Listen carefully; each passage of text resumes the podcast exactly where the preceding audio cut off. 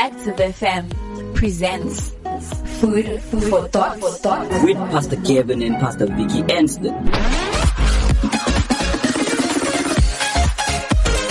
Radio has never been better. better. We're continuing with our series Fructify, and um, I really want you to understand that what our sermon is entitled today is incredibly important, and that you are free to be able to fructify.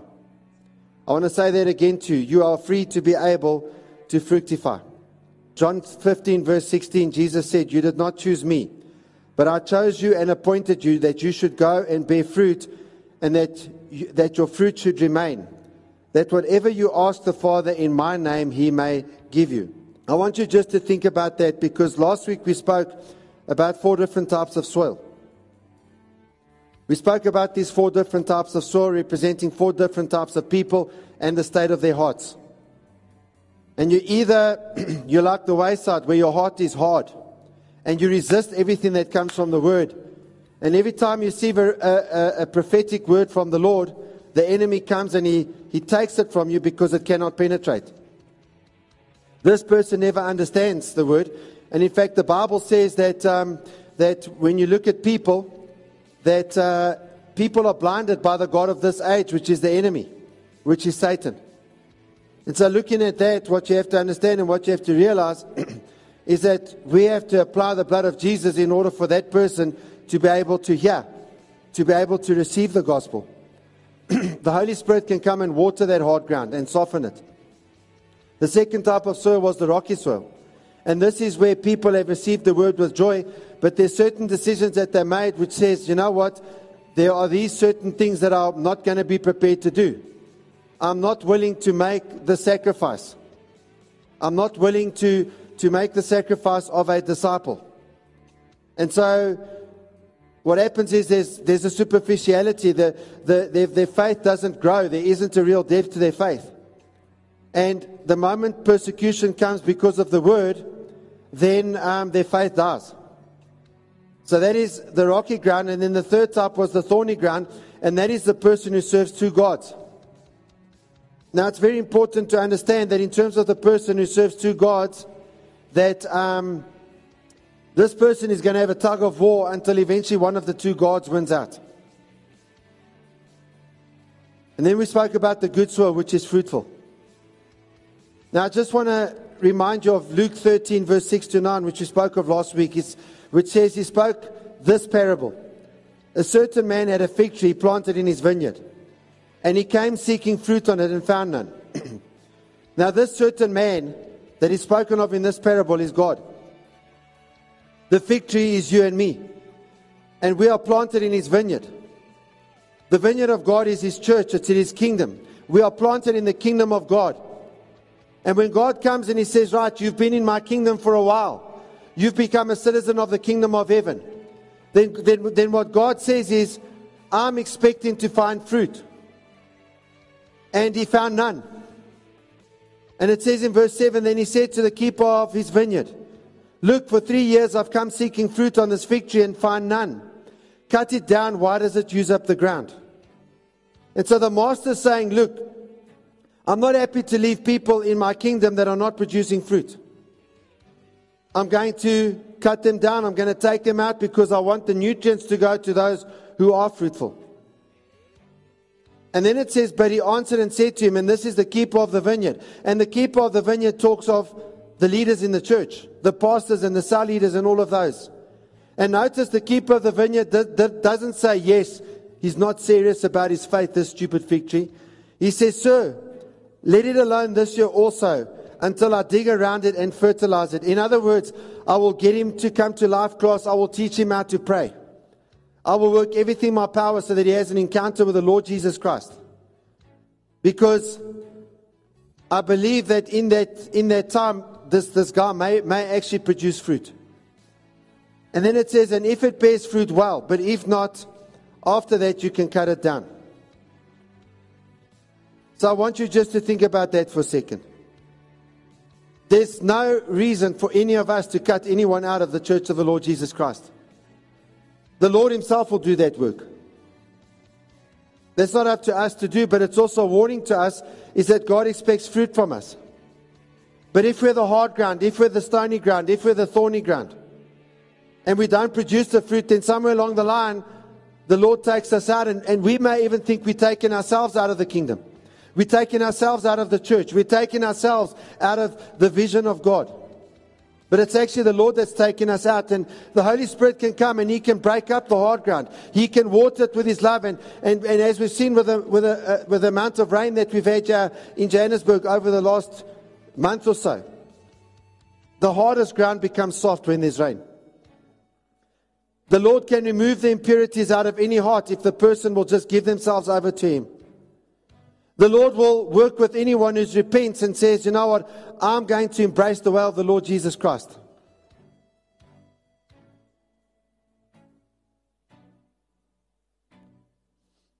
And so I want you to think about that. You are free to fructify. You are as free as anything because of the blood of Jesus. And so I want you to think about Abraham. Abraham was told, I want you to leave your father's place to a place I will show you. Abraham's father was a guy named Terah. And Terah was too scared to, to go because he was also on his way to the promised land and he stopped. He stopped at a place called Haran. And then God comes to Abraham. He says, I want you to leave your father and your father's people, your father's customs, and I want you to go to a land and a place that I will show you. And then it says that Abraham left and he went, except he took Lot with him. We also see that in Abraham's lineage was Jacob, his grandson. And, and, and like us, Jacob faced a pandemic. Jacob's pandemic was Esau, his brother. His brother wanted to kill him because he stole his blessing. He stole the blessing that was his as the firstborn. Jacob himself was a, was a deceiver. He obtained things that weren't his by deception. And he needed an encounter with Almighty God in order to change him. Now, many times people get into a new year and they have New Year's resolutions. And the New Year's resolutions don't work because we want to change, but none of us change without an encounter with God. None of us change. Without an encounter with God, you're frustrated. Because God wants to get you back to the place that you were meant to be. And in order to get back to the place you were meant to be, you've got to understand the reason that you were born. And we've spoken a lot about it in the beginning of this year because our theme for the year is to fructify. Genesis chapter 1 verse 28. Listen to the command of God. It comes in the form of a blessing. He said, God blessed them and said, do you realize as a child of God, God has blessed you already? You are blessed already. And he blessed them and he said, be fruitful and increase in number. Fill the earth and subdue it. Rule over the fish of the sea and the birds of the sky and over every living creature that moves along the ground. Now, here's the important thing when God gave Adam this word, when God gave Adam this instruction, Adam himself had not yet sinned. Adam himself was innocent. Adam himself was pure. Adam himself wanted to serve God. And God had placed him in that place to govern. He had placed him in a place where there was not to be a bondage to sin. And therefore, Adam was free to be fruitful. You know, many, many times I speak to people and they tell me, look, I don't like this vision thing. I want God, but I don't want the vision. And the thing is, what you don't realize is you're saying, no, I don't want the blessing God has given me. And here's the problem it's not about whether you want it or not. Without an encounter with God, you actually can't have it. It's actually not possible to get it. And so God has created you to be a leader. But you also need to realize that in order to be a leader in the mold that God created, God wants you and He designed you to be an effective leader. But all effective leadership is related to vision. Without vision, you're not an effective leader. And so, in becoming an effective leader, you need to understand as well that leaders are going to face daily battles. Every single day when you get up, there are going to be obstacles that you're going to have to overcome. Some of them are tragic. Some of them just smash you and they wound you in the stomach. Other battles are just problems you have to overcome. Sometimes the battle is the fact that if you're the leader, you're not the one who can complain. You cannot afford to complain. You're the one that has to overcome. You're the one that's supposed to be bringing the solution. You're the one that's supposed to be bringing the hope. And so, why can you only be a leader like this when you've had an encounter with God? I want to tell you why. Because if you don't have hope, you cannot pass it around. You can never give people what you do not have. And so, as you're sitting here listening to this today, I want to ask you do you have the hope? Of the Lord Jesus Christ, that one day you will be raised up out of the grave, that not even death will be able to hold you down. In Ephesians chapter 2 verse 10 it says, For we are God's masterpiece. He created us anew in Christ Jesus so that we can do the things He planned for us long ago. You know that the vision of God was planned for you a long time ago. And one of the things that I've discovered, you know, when we say we don't want the vision of God, we're actually, we've been deceived. And here's the thing about Adam before sin. Adam was the pure masterpiece of God. He had everything he needed. And, and why did he have everything he needed? Because he was whole. Before sin, Adam was whole. He had the character of Christ. And then, then, then what came along was the first act of rebellion. Bam! The moment he rebelled. Adam lost something which he never realized he was going to lose. He lost his ability to be fruitful. Many people are thinking, I don't want the vision of God, or church is boring, or all sorts of things like that. But they don't realize, no, no. When Adam decided, I'm going to eat the fruit God told me not to eat, he lost far more than what he realized. God had warned Adam, he said, In the day you eat of that fruit, you will die. And on the day that Adam ate that fruit, he died, but he didn't die physically. His life carried on for a long period of time. He lived over 900 years. But his spirit died. His spirit died, his spirit was dead, while his soul and his body continued to be alive. Adam, like us, was created by God. He was created by God in three parts. He was, he was given a carnal or an animal nature, or his flesh. He had a soul. And the soul provides food. The, the, the soul is the source of food for us. It provides food for the body and for the spirit. And the spirit was his window to connect with God. When your spirit's dead, that window's bricked in. You, you, you've got no connection to God. And the problem was that when Adam sinned, the sin caused the spirit to die. When the spirit dies, the things of God seem foolishness to you. They seem like they're a waste of time. 1 Corinthians 15, verse 45 says, The scripture tells us, the first man, Adam, became a living person.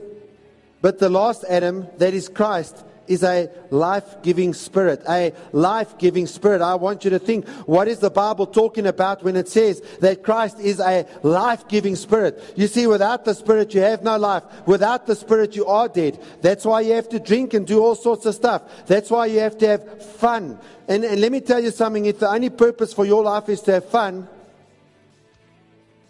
you know, any fun is only fun while you do it a little bit. The moment you do it a lot, it's no longer fun, it becomes work. And, and, and why does fun seem fun? Why, why do we have so many people yearning for hope, yearning for purpose, yearning for the power of God?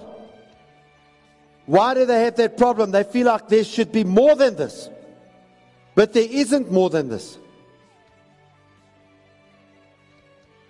The problem comes the day Adam sinned. The moment Adam sinned, he was cast into the soulish realm with his sin. He became a living person with a dead spirit.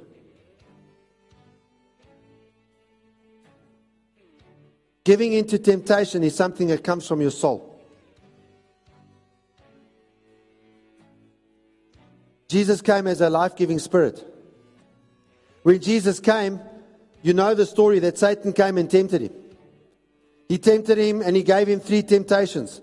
And each time, Jesus replied with the words, But the word of God says. When Jesus came down to earth, he came down to earth with the power of the Holy Spirit. Therefore, he was able to sustain a life without sin. And Jesus came to restore what Adam had lost. When Adam sinned in the Garden of Eden, you see God coming and looking for Adam, and Adam is hiding, he's afraid. And, and you hear God crying, Adam, Adam, where are you? I was hiding because I was naked, Lord. And Jesus came, and him and the Father were like this. He was perfectly led by the Spirit. And so, Jesus promised before he left, before he was crucified, that he would give us the Holy Spirit. And we, the church today, we have the Holy Spirit. And so we can overcome with the Spirit. When we accept Jesus, He fills us with His Spirit. And when we learn how to get into the spiritual dimension, that's where we overcome. We don't overcome in the natural realm. In Genesis 1, verse 26, it speaks of us. We were created in the image of God. We have the nature of God. We are a three parted being, just like God is. God's got three parts, we've got three parts. We've got a spirit, we've got a soul, we've got a body. And we have the same creative ability that God has. But in order to see that creativity come to pass, we have to learn to tap into a spiritual dimension, the spiritual dimension, which is where the creativity of God is. It's not here. Whatever's here on earth has been done. It's same old, same old. No, no, we can get there to where God is. But in order for that to happen, we've got to maintain a permanent relationship with God and to come to the place where we can design like God. Today you're designing a life. And until you can design like God, your life is not going to be what you want it to be. It's going to be less than you want it to be. Now, if you look at God, initially God had to sacrifice animals to cover up Adam's sin. We spoke about this earlier, where the first sacrifice was there when Adam was trying to cover himself with fig leaves and God sacrificed an animal and gave them the clothes of animal skins. The first shedding of the blood. But this sacrifice was a prototype for Jesus becoming the Lamb of God that would take away the sin of the world.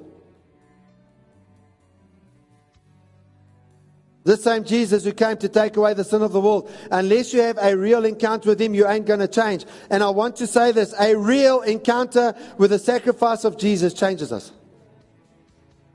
I want to say it to you again. A real encounter with the sacrifice of Jesus changes us a real encounter with the sacrifice of Jesus changes us. You know, there was Abraham, and he'd been living around 100 years. God had promised him a son. And he said, Through that son, you will have so many descendants, that they will be like the stars in the sky and the grains of sand, uh, sand on the seashore. The Bible says that Abraham got so old that his body was rotten with age. He still had no son.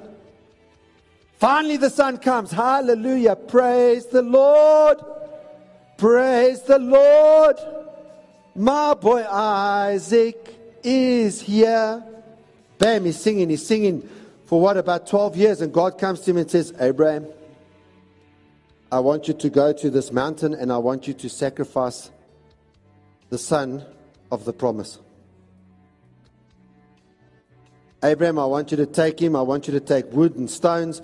I want you to tie him to that altar and I want you to slaughter him and I want you to sacrifice him as an offering to me. God told him to sacrifice the son of the promise. Can you not see that would have been a major problem for Abraham? But Abraham did not argue. That, but God, this is the son of the promise. How in the world can you do this? We don't see anywhere in the Bible where him arguing with God. He just immediately obeyed God. There they are, they're walking. And he's taking him to Mount Moriah. Obedient to God. they got the servants, they get to the foot, and um, Abraham tells the other servants, and it's just that they must wait there, and it's just him and Isaac now going up the mountain. And, and Isaac's also obedient because on the way up, we see Isaac, he's saying, Father, I see the wood, I see the fire, I see the wood for the fire, I, I, I see everything, but, but where's the sacrifice? Where, where is the sacrifice? Abraham looks around and maybe God gave him the words. He says, Look, Jehovah Jireh will provide. My God will provide. My son, God will supply.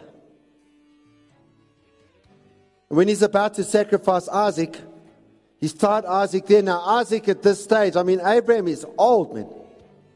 I'm sure Isaac could have bopped him on the nose and run away. He allows himself to be tied onto the altar.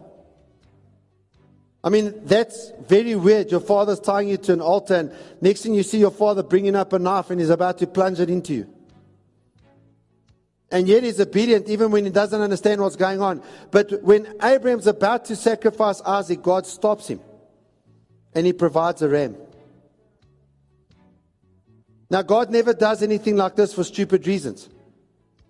He was testing Abraham's heart. What is God asking you to give up today? God was about to test, to teach Abraham how he was going to remove all of our sin with one sacrifice.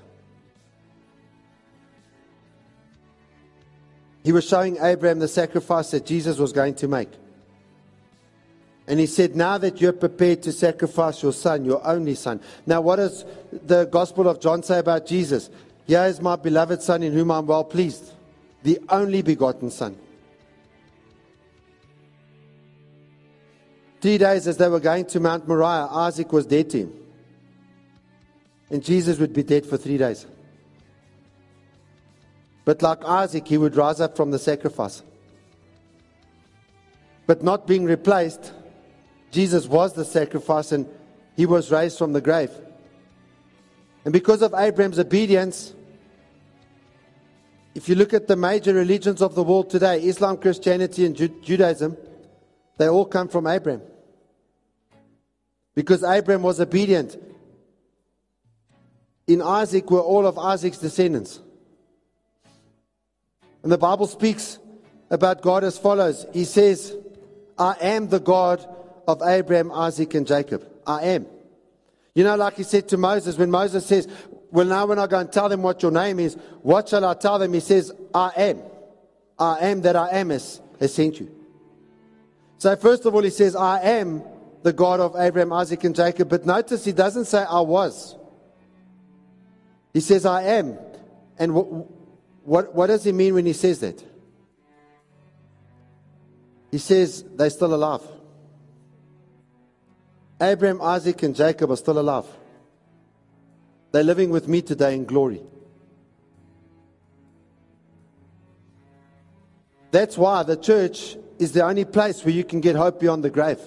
Where else do you find it? There's nowhere else to find it. You're not going to change to believe this without an encounter with Jesus. And I'm not just talking about going on an encounter weekend. I'm talking about where you have a real encounter with Jesus.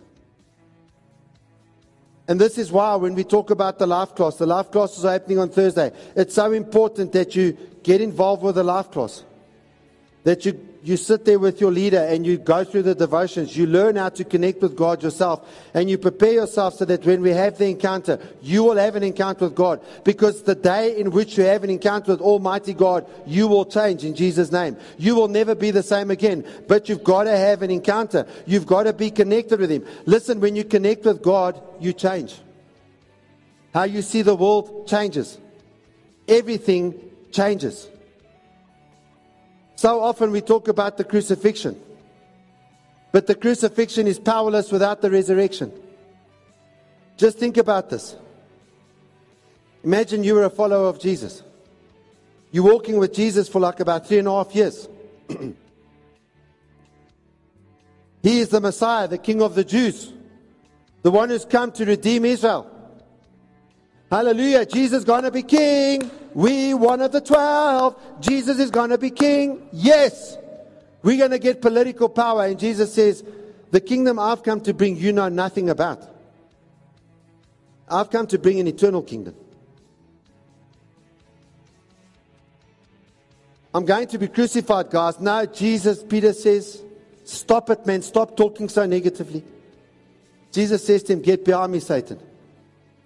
Don't mess with my purpose. Because if I don't die, you're going to hell. You don't know what you're saying. You don't have insight into what you're saying. Imagine now being there on the day when Jesus died. Oh, he's going to be the king. He's going to overthrow the Roman authorities. We're going to be liberated. It's going to be like Jesus and the ANC. The people are free. We're free at last, free at last. Thank God Almighty, we're free at last. Amen. The Caesars of Rome is going to be out of here. And we're going to be his special advisors. We're going to rule with him. He's going to do everything through us. Do I want my chariot made of gold, silver, or platinum? and you be busy talking, and then and then we're arguing, and um, who's going to sit next to Jesus? Uh, Judas, uh, you're going to be outside, but Matthew, no, no, you'll be right. You, you were a dirty, rotten tax collector, but you're going to be right on the side. But don't worry, you'll be in the picture. Eh? What they didn't realize, the picture is going to be the Last Supper, where Jesus says, "This is my body given for you. This is my blood shed for you." And I've come to bring a kingdom that's not the kingdom of this world. But it's a kingdom that lasts beyond the day you die, because you're going to die. You will rule and reign with me forever. Oh, yes, and by the way, guys, before Abraham and Isaac and Jacob and Moses and all of them were, I am. And I'm still their God because they're still alive.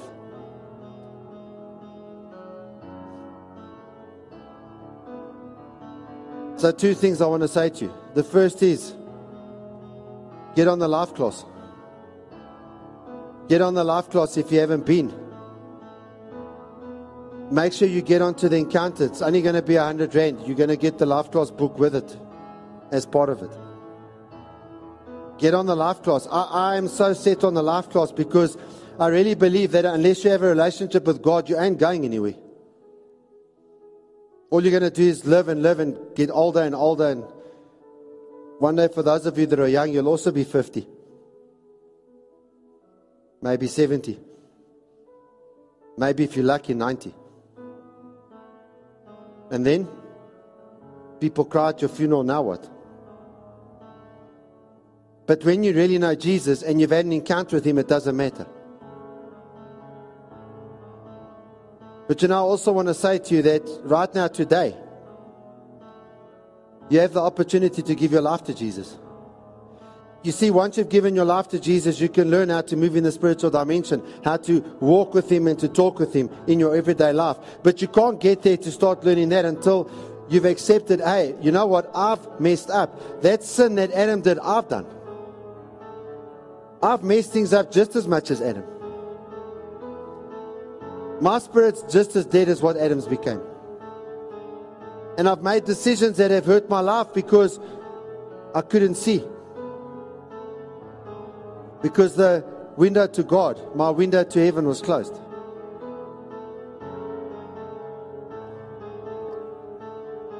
And then you're sitting there thinking, but now how do I get back to God? And, and the answer is, well, look, the answer is surprisingly easy because Romans 10 8 and 9 says, and we speak about this verse almost every week. But what does it say? The word is near you, in your mouth and in your heart. That is the word of faith which we preach. So, so you're saying, what do you, what do you mean it's near me? In my mouth and in my heart. Well, he goes on and explains in verse 9. What does in my mouth mean? That if you confess with your mouth the Lord Jesus. In other words, if you confess, you say, Lord Jesus, I'm a sinner. I have no hope. My spirit's already dead, but my body's going to die too. And I'm going to spend somewhere in eternity, and I have no hope of being saved because in order to get into eternity with the Father, I have to stand there without sin. And I've sinned. I can't do anything about it. I'm stained with sin.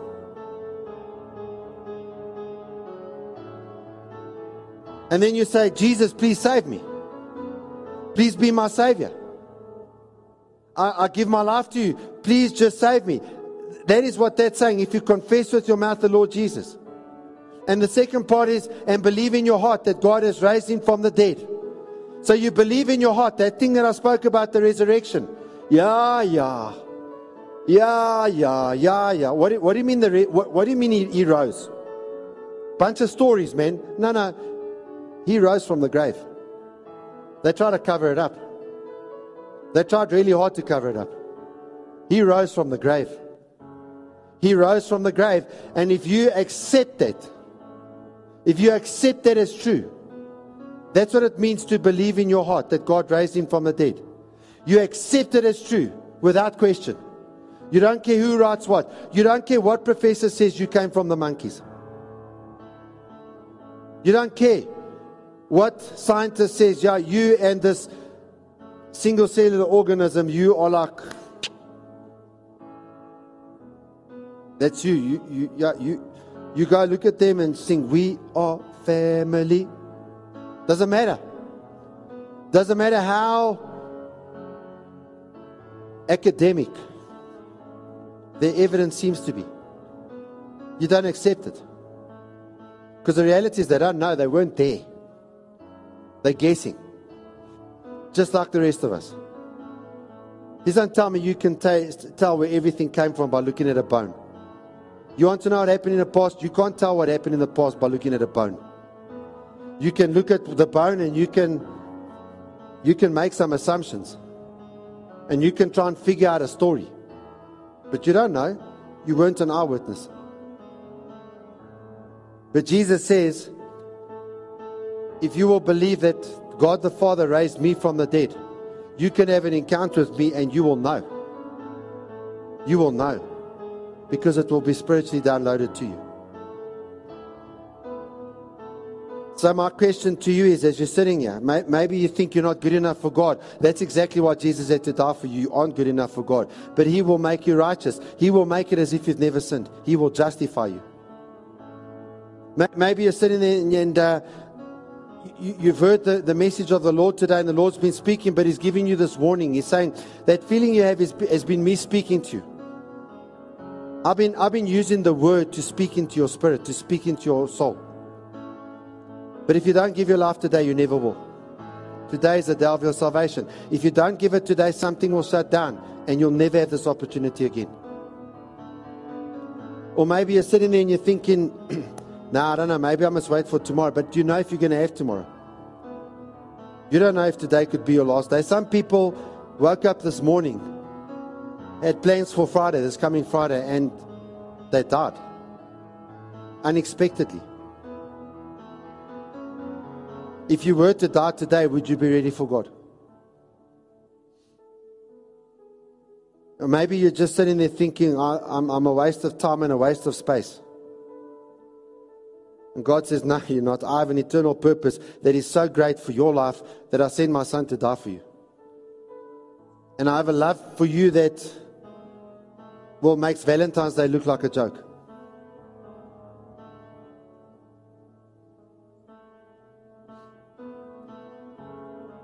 If you give your life to me, you'll have eternal purpose. I want you to close your eyes. And I want you to really think about the word that we've been looking at today because today your eternal destiny is at stake. And some of you are struggling.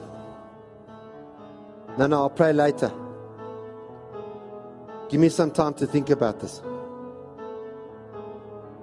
And God's saying, No, come to the altar right now. Because this altar sanctifies everything. What have you got to lose? You've got to, what you've got to lose is a life you're going to lose anyway. When you give your heart to Jesus, you're saying, Lord, this is the time. Lord, I want to commit to you now. Lord, I'm here. I want to submit my life completely to you right now because I know that I need you. I know that if I don't give my life to you, I won't make it. And Lord, I'm coming to you because I realize without you, I'm going to live eternity far from you, but I don't want to live eternity far from you. I want to live close to you from this day forward. That when death comes knocking, when it comes time for me to die, it won't affect me because I know I'll be with you for eternity. I want to know deep down in my soul, in the depths of my soul, you're saying, I want to know that I have hope beyond the time when they put me in the grave. I want to know that my death won't affect me because I'll be with you forever in eternity. I want to be ready for the most important date of my life.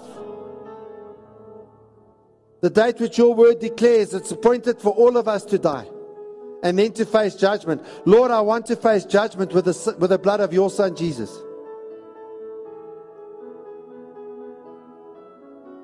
If you're in a public place like on transport or at work or someplace, just put your right hand on your heart right now. And those of you who are not here, please send an email after the service to info at theactivechurch.org. That's info at theactivechurch.org. And just say in the subject line, I've given my life to Jesus today, or I've recommitted my life to Jesus today. And just put your contact number so that we can contact you. Now I'm going to ask everyone to put your right hand on your heart. And I want you to visualize Jesus dying on the cross for you. And I want you to see the blood that's being shed, destroying the work of the enemy of your life, just smashing it to smithereens. All of your sin, all of your rebellion, every part of it being smashed. All of the sins that have been committed against you, all of the curses that you've seen your nation, your family, everyone under, even maybe you felt you've been cursed. It's being smashed right now by the blood of Jesus. You're putting your faith in Jesus. And that Jesus is alive. This Jesus who died over 2,000 years ago for you, he's alive and he's with you right now. And that blood that he shed is the price that he paid for you on Calvary. And that's why you'd be free to fructify. And someone asked you to repeat after me and make this commitment and really believe what you're saying. Say, Lord Jesus, today I recognize that I'm a sinner. I repent of everything I've done wrong. I renounce my life of sin and I accept your sacrifice because it was the, it was the price you paid for my redemption. Today, Lord, I accept the blood of your wounded body, that it would wash away all my rebellion and all my sin, that you'd set me free from any sickness and pain. And I accept that my debt has been paid. I have no outstanding balance with you, God, because Jesus paid it all. You paid it for me on Calvary, Jesus. And I accept that by your blood, Jesus, I'm justified. And that you and the Father see me as I've never sinned. And that by your blood, I'm sanctified. And you have chosen me to serve you. I'm willing to serve you.